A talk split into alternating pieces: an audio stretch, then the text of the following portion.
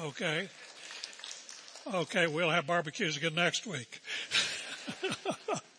sure we will. Well, it's good to see everybody. Good to see our guests. I think finally fall has come. I'm not sure I like it all, but we'll take what God gives us and be happy, won't we? All right. Today we continue with our exposition of the Gospel of John. We pick up with chapter 12. We're not going to cover the parameters that I planned. That happens a lot. I, I get in there on my computer doing these messages, going back and doing these messages, and I look up and I have 17 pages. And I say, oops, ain't going to happen. so then I have to back up and say, well, the parameters will have to be this.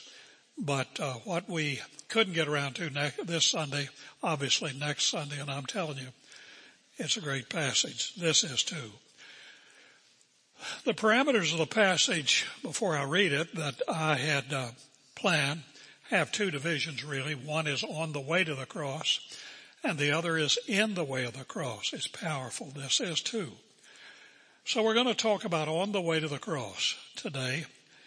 And we start reading with 1 John 12. And we pick up with verse 12. Let me read. By the way, let me introduce it this way. You will, uh, I'm going to use a word, microcosm. Now most of you have no trouble with that word, I imagine, but there may be some to whom it's an unfamiliar word. We see a microcosm in this passage, and it's a microcosm is when you have a big picture in a little picture. A little picture just kind of tells the whole story. Ossie and I have often said, in a providence of God, our coming together uh, had so many microcosms early on. You know, you just had these little, there it all was for the next 65, 66 years. There it all is. Uh, you see it. Well, you're going to see microcosms in this passage today. This is post Lazarus, the raising of Lazarus.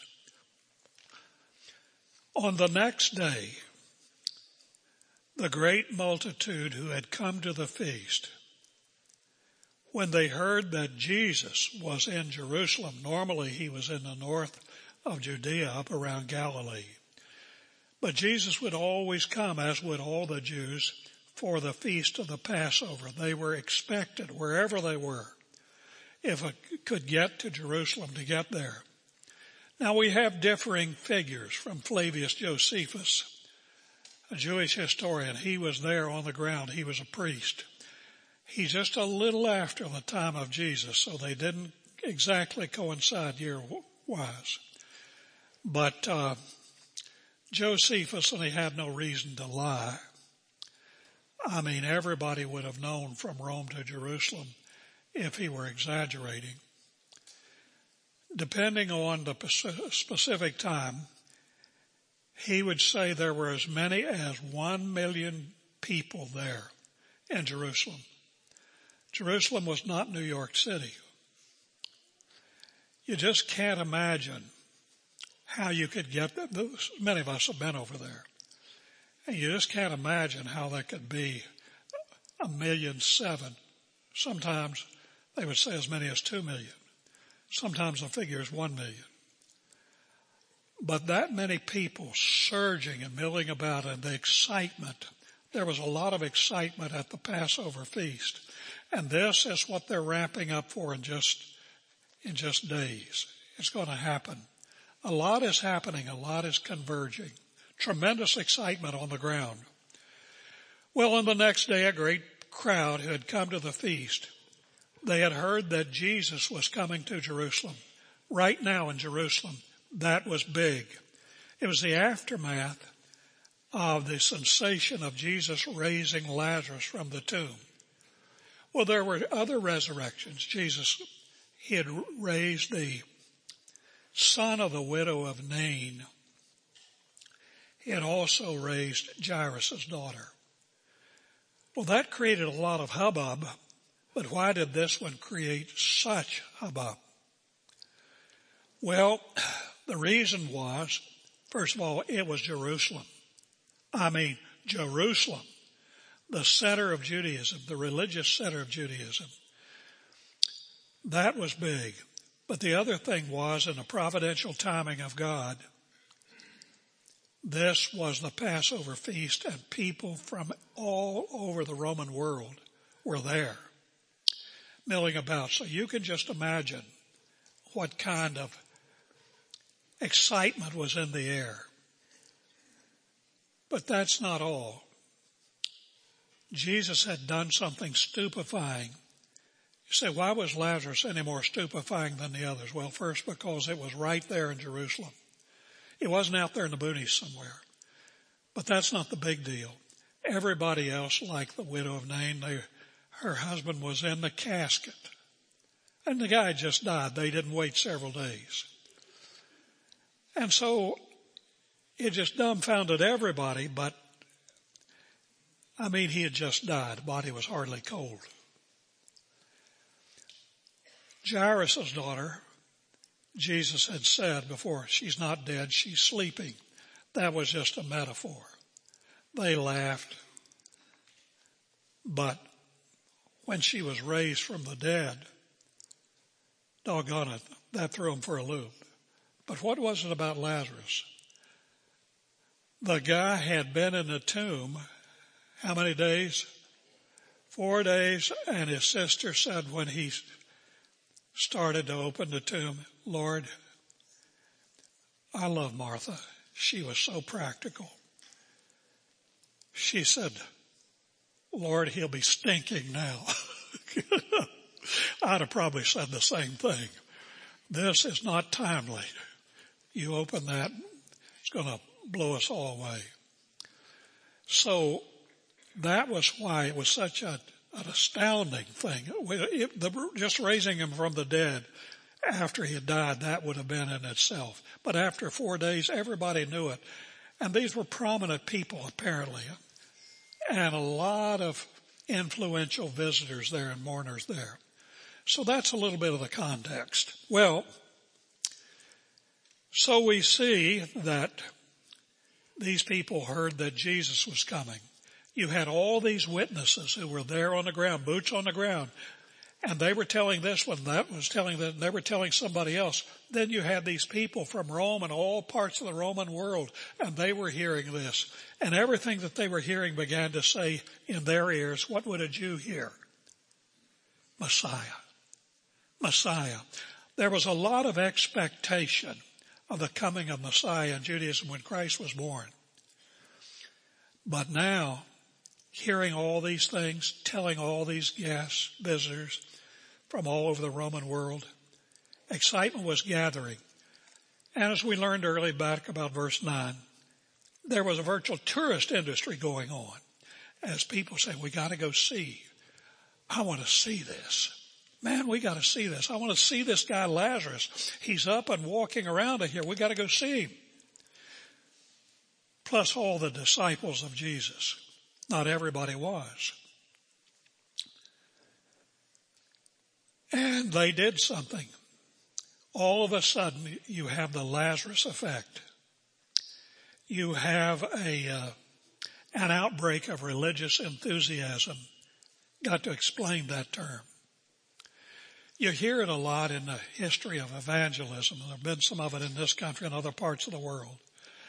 Religious enthusiasm is more than just enthusiasm like you go to a a game at Oregon State or the University of Oregon. There's a lot of enthusiasm. But religious enthusiasm borders almost on hysteria. And it's almost spontaneous. That's what something like the raising of Lazarus will do. People were very excited. This perhaps means the advent of the Messiah. So people's emotions were at fever pitch. This was a real fever going on in the city. And they heard that Jesus was coming to Jerusalem. They weren't going to wait for him to get there. Hey, Bethany was just outside the city, down the valley, the Kidron Valley, then up the other side. Some of us have made that trip up the other side to the top of the Mount of Olives. And just over the brow of the Mount of Olives was this little dinky town called Bethany. And that's where Jesus had put up, he and his disciples. Well, now he was on his way. And what we're going to see is the fulfillment of prophecy without Jesus saying a word. They didn't even know what was happening. It didn't hit them. But prophecy is being fulfilled here and here and here. Let's read. Well, these people, they took branches of palm trees, which were kind of the national symbol. And they went out to meet him. They actually went out to greet him. And they began to cry out. This is inspired by the Spirit of God. These people don't even know what they're saying, a lot of them. Hosanna, blessed is he who comes in the name of the Lord. I want you to do something. I don't do many of these things, but I'd like for everybody in this room, if you've got a mouth and if it'll work, not scream it, but cry out, Hosanna, blessed is he who comes in the name of the Lord. I want you to see something. Okay? Hosanna, blessed is he who comes in the name of the Lord. Now multiply that by thousands. Multiply that by thousands just in this room. And you can hear it reverberate across the valley. That's what they were, that's what they were saying. You, those of you, anybody here at the University of Oregon ball game yesterday? I've been down there. This is not the crowd. I dialed the wrong number. Sorry about that. But I've, I've been down there and it's, it'll rip your ears off just in that stadium. They had far more than that in Jerusalem that day. And it would have ripped your ears off. And the authorities were getting very, very concerned. So they took branches of palm trees and they were spreading them in his path because who was coming? The Messiah, the King, the King of the kingdom. Hosanna. Blessed is he who comes in the name of the Lord. Then Jesus finding a donkey. Well, the fuller narrative was because it's narrated in other gospels. Jesus had told his men, his disciples to him, I want you to go just over there. Of course, they didn't know what was going on. I want you to find a donkey. She'll be with her foal. Untie it and bring it to me. And if anybody says anything to you, it's not in this narrative, it's in another. If anybody says anything to you, you just say, the Lord has need of him. And there'll be no more argument. Bring him to me. So they brought him to Jesus. Jesus was leaving Bethany. I assume, none of the narratives tell us, that he mounted that little foal of a donkey. Not on a great white charger, charger like Alexander the Great might, or some military pretender. Just on the humble foal, of a donkey. He got on it. Some of his disciples put their clothes on it. That was the saddle. And there came the King of the Jews, the Messiah, slowly making his way on the foal of a donkey into Jerusalem. It's going to be a little trek. People crying out and saying this. Jesus finding a young donkey sat on it. This is prophecy being fulfilled too. Fear not, daughter of Zion. You know, they call New York City what? Gotham. Well, Zion was like that to Jerusalem. Fear not, daughter of Zion. Behold, your king comes sitting on a colt, on a, sitting on a donkey's colt. All that was written back there. It's written back in Zechariah. Were they getting it? No, they weren't getting it. They were participating, but they didn't know what the heck was happening. Not even Jesus' disciples knew. that they were fulfilling Old Testament prophecy relating to the Messiah. Jesus wasn't saying a word. It was just happening. The Spirit of God was stirring up their spirits. Is what I said right or wrong? Well, look at verse 16. These things his disciples did not understand at first. I mean, Peter, Andrew, James, and John, and all the rest. They were involved in it. They didn't know the prophecy was being fulfilled right before their eyes. But when Jesus was glorified, a term we're going to talk about more later, doesn't sound he's about to be glorified. He was going to be crucified. Then they remembered that these things were written of Jesus, that they had done these things to him. Then it all came back to him. Jesus said that was going to happen. and they started to connect the dots. Oh my gosh. Oh my gosh. As they said, you remember. Those things were written back here in the prophets. They all happened right before our ears and right before our eyes. Wow. Well, verse 17, and so the multitude who were with him when he called Lazarus out of the tomb and raised him from the dead were bearing him witness. There was still everybody, thousands upon thousands upon thousands of people. And many of them had not heard of all the works that Jesus had done, go, and all of that. This was new to them. It was exciting. They were exuberant. Could this be the Messiah? Wow. Hey babe, things are happening. Did you hear this? Religious enthusiasm was all over the place.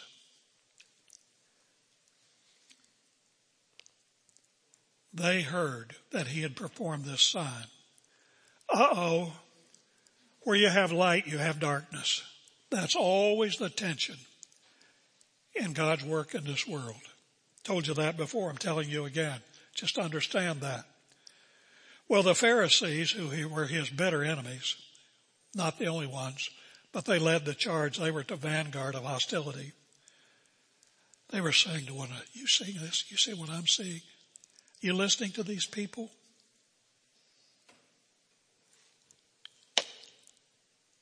Gee, we're talking about what to do with this Jesus guy, but everybody's going nuts after him. The world has gone after him. Well, this is a microcosm. Remember that word I told you about? It was just a little picture. The world around Jerusalem just seemed to be going after Jesus. Everybody's believing we can't stop it. We've got to somehow shut this down. And then what happens? Microcosm. Then there were certain Greeks. You read that in your Bible all the time. The Jew, anybody that wasn't a Jew, the Jewish people called the Greeks because among the Gentiles they were the most prominent, even though the Romans kind of ruled the world. The Greeks had been the empowering influence behind them all. So they called them the Greeks. There were among the Greeks certain who were going up to worship at the feast. These Greeks, these Gentiles, were probably most of them what we call proselytes. They were Gentile peoples living among the Jewish diaspora, the scattered Jews all over the world. Jews had synagogues everywhere. Some despised the Jews. A lot despised the Jews, just like a lot despise you and me today. But others were attracted to the message. They were attracted to Judaism, the Judaism which told of the coming Messiah. They had gone up to worship at the feast, most of them. Some of them were just possibly tourists. You know, everywhere there's something exciting going on, they're always tourists. Therefore, verse 21, they came to Philip. This is so typical. Philip was not an arch prominent disciple. Somehow they were attracted to this guy, Philip, who was kind of out on the fringes, one of Jesus' first disciples, but not one of his most influential. He was from Bethany of Galilee, so he knew, he knew Greek very well, possibly Latin. He was from the Gentile world. They picked up on that somehow. And they began to ask Philip, hey, man, this is exciting stuff. This is big. You're one of his disciples, right?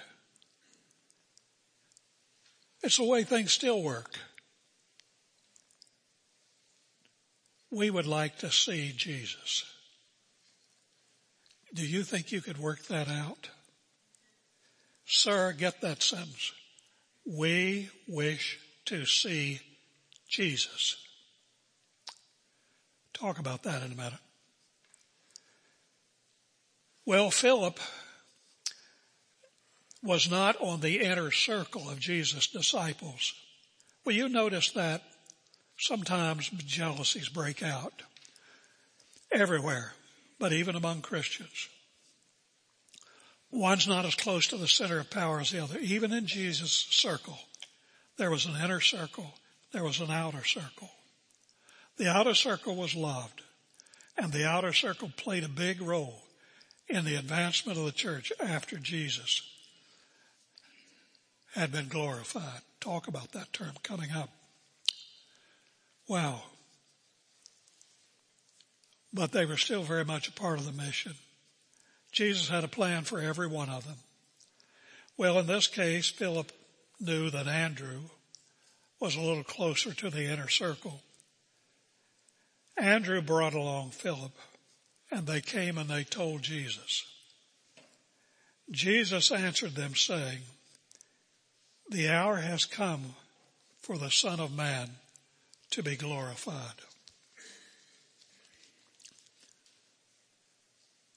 Now we're going to end right there, but not just this moment. I've got another hour to go. Hang on. We got a few things here that we really need to talk about. I want to talk about that phrase, sir, we would see Jesus. So many of the things I say over the years, and I've been here many years, you've heard me say before, some more recently, they're worth repeating every time I say them. It bothers me quite a lot actually, though I think I know what people mean. When I hear them say and see a lot of it online, well, Christianity does this, Christianity believes that. We're not about Christianity. Well, you say, Jim, yes, we are. Yes, we are in a certain way. We're not about a system. We're not about a religion. We're not about a philosophy. We're not about a code of ethics. We are about what? Christianity is fill in the blank. I'm not hearing it like I want to hear it. Christianity is Christ. Christianity is Christ. Christianity is not a person. It's not a philosophy. It's not a system of ethics. It is not a religion per se, though there is a religion around the worship of Jesus. That's not what we're about. I'm not trying as a church, I'm not trying as a pastor to win anybody to Christianity. I'm trying to be an instrument. We are trying as, a church to be instruments in drawing people into the arms of Jesus, the Savior and the Lord. I like the way those guys said it. Sir, we would what? See Jesus. They got right to the nub of it. So let's all remember, we're not the only church on the planet, but let's remember, as long as I'm pastor of this church, this is about Christ.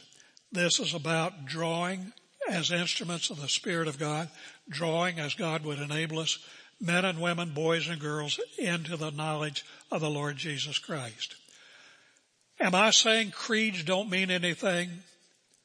Yeah, creeds mean a lot.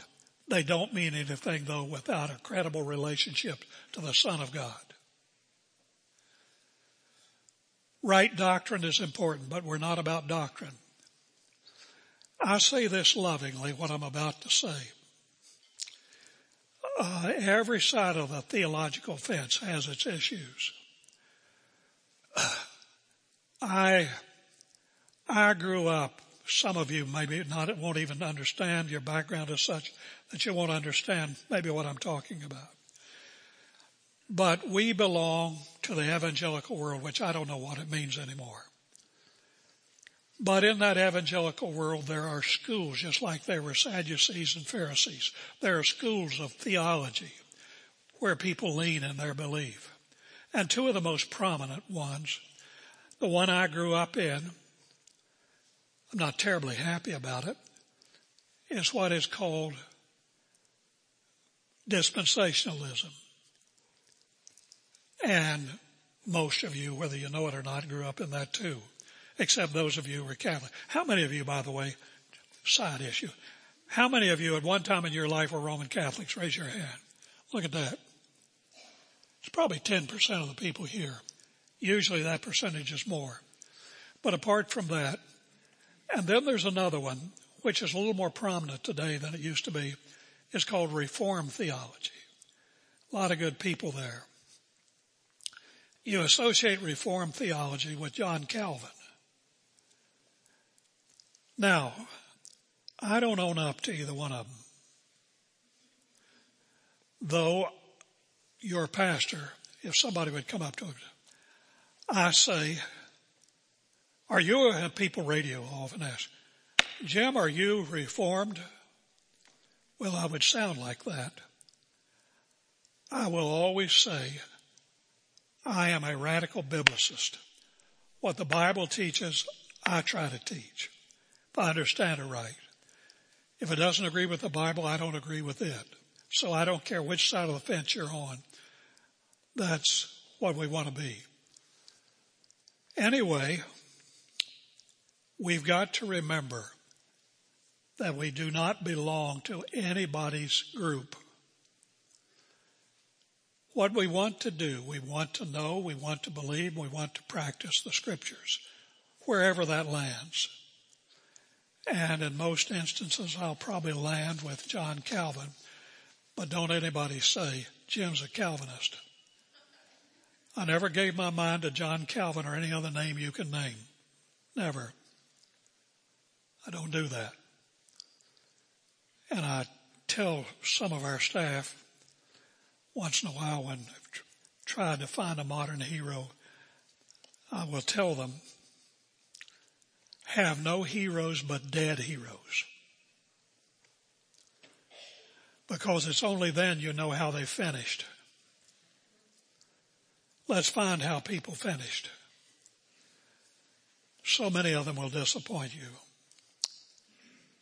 Anyway, the words of Jesus spoke loudly to these people. They wanted to see him.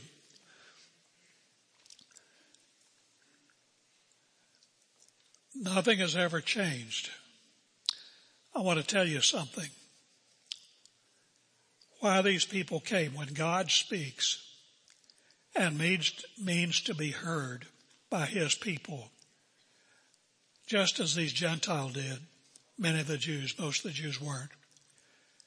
They will hear his voice. And those who are not his people can't hear and won't hear no matter what we say.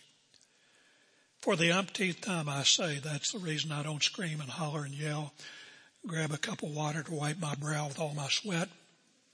It is no sweat. Jesus' words and his work spoke for themselves. Many of these people who were so enthused and so excited were not around when Jesus was crucified. Do you notice that? That's just a few days later. We're talking about just a week later. Where were they? Well, that enthusiasm had dissolved. Why had it dissolved? Because all of a sudden they picked up on the fact that the Messiah they wanted was not in Jesus. He was not that kind of Messiah. He was not a great military chieftain. Didn't come riding in on a right horse. He wasn't ready to overthrow the Romans. He came in on a lowly donkey. He came in to capture a people spiritually. And those that heard his voice, they swung around and they worshiped him. They wanted to see Jesus. Those who didn't hear his voice, well, they soon peeled off. Jesus says, now is my time to be glorified. We want to talk about that. Please hear me. There's no holding back the plain truth. What does it mean for him to be glorified? I thought for sure that was a day when he was humiliated.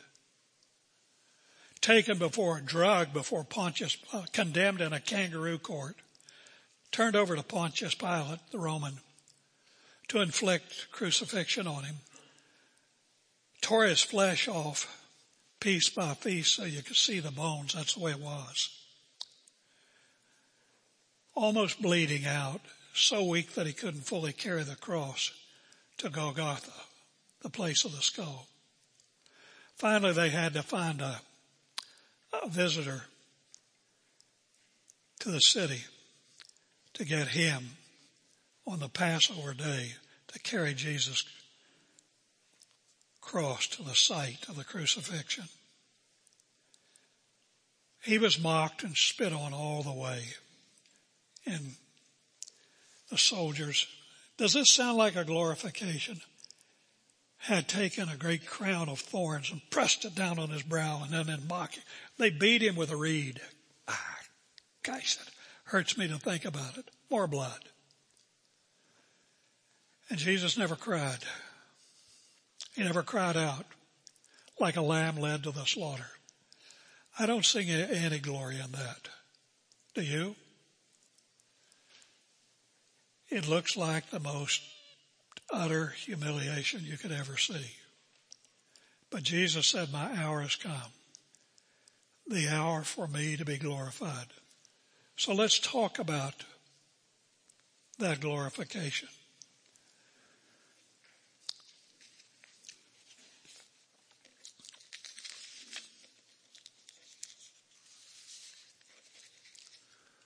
What he means by that, that glorification.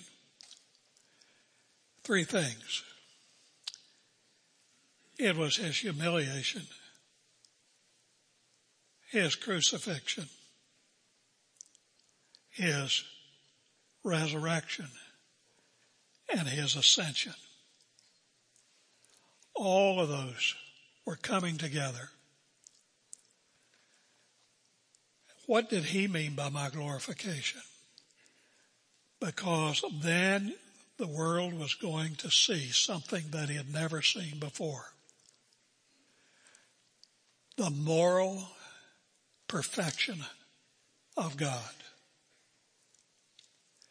And sending his son, son came voluntarily, sending his son into the world to lay down his totally innocent life like the Lamb of God to pay for the sins of all mankind who would receive him by faith. He went through hellish humili- humiliation to get there. Hellish. But other people had been through that. It was who was the Son of God.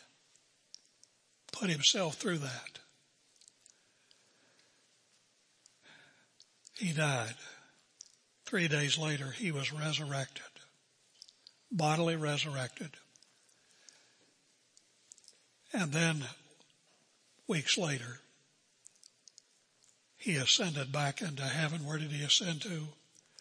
Back to the right hand of the Father. That's his glorification.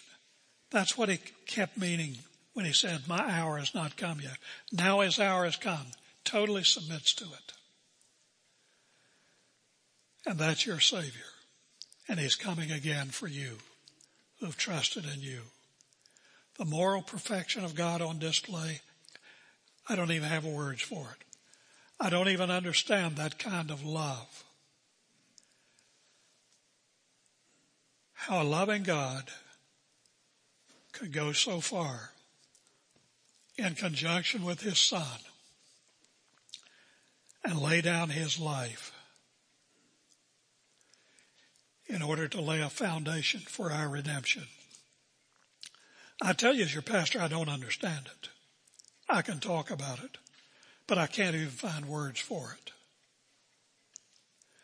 One of the problems that we have trouble with that is because we don't understand our own sinfulness. None of us understand in this room how undeserving we are.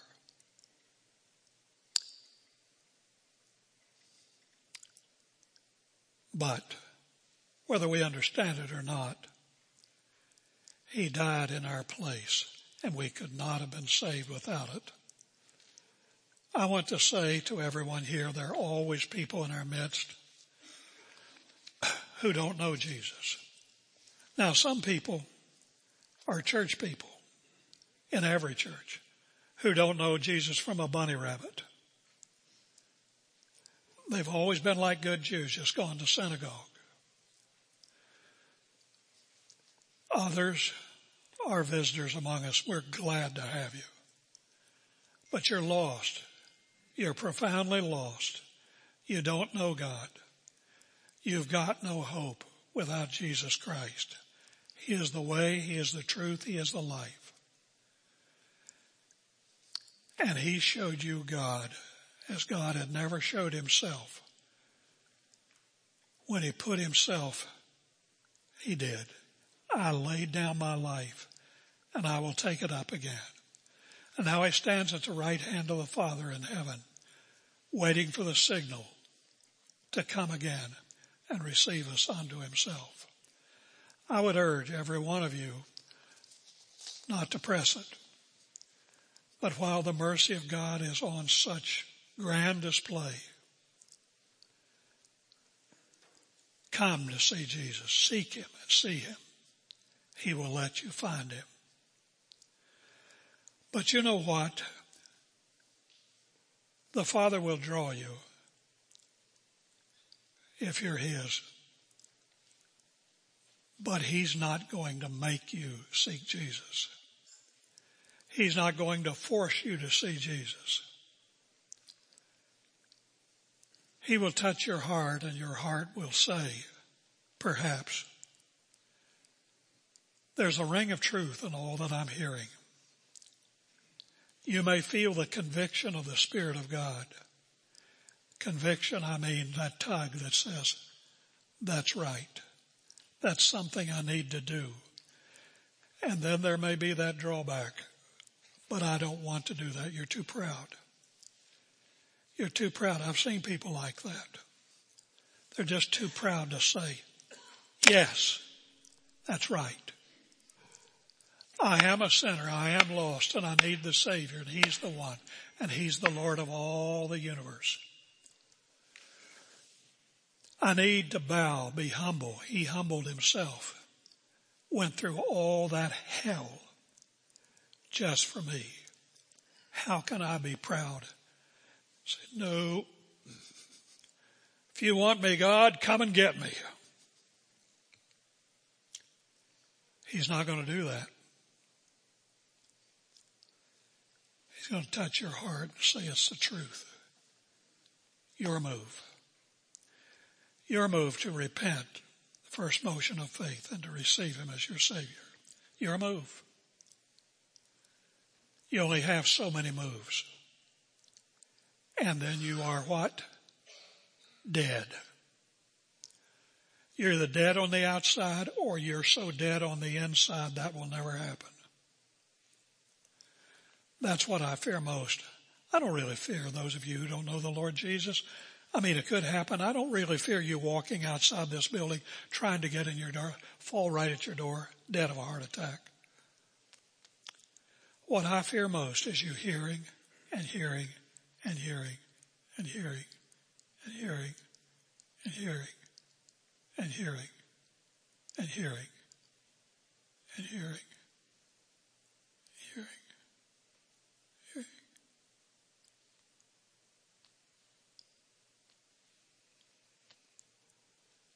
You're a goner. You'll die down here, but you were dead right here. You couldn't hear his voice anymore.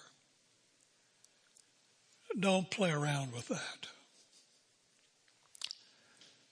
Let's pray.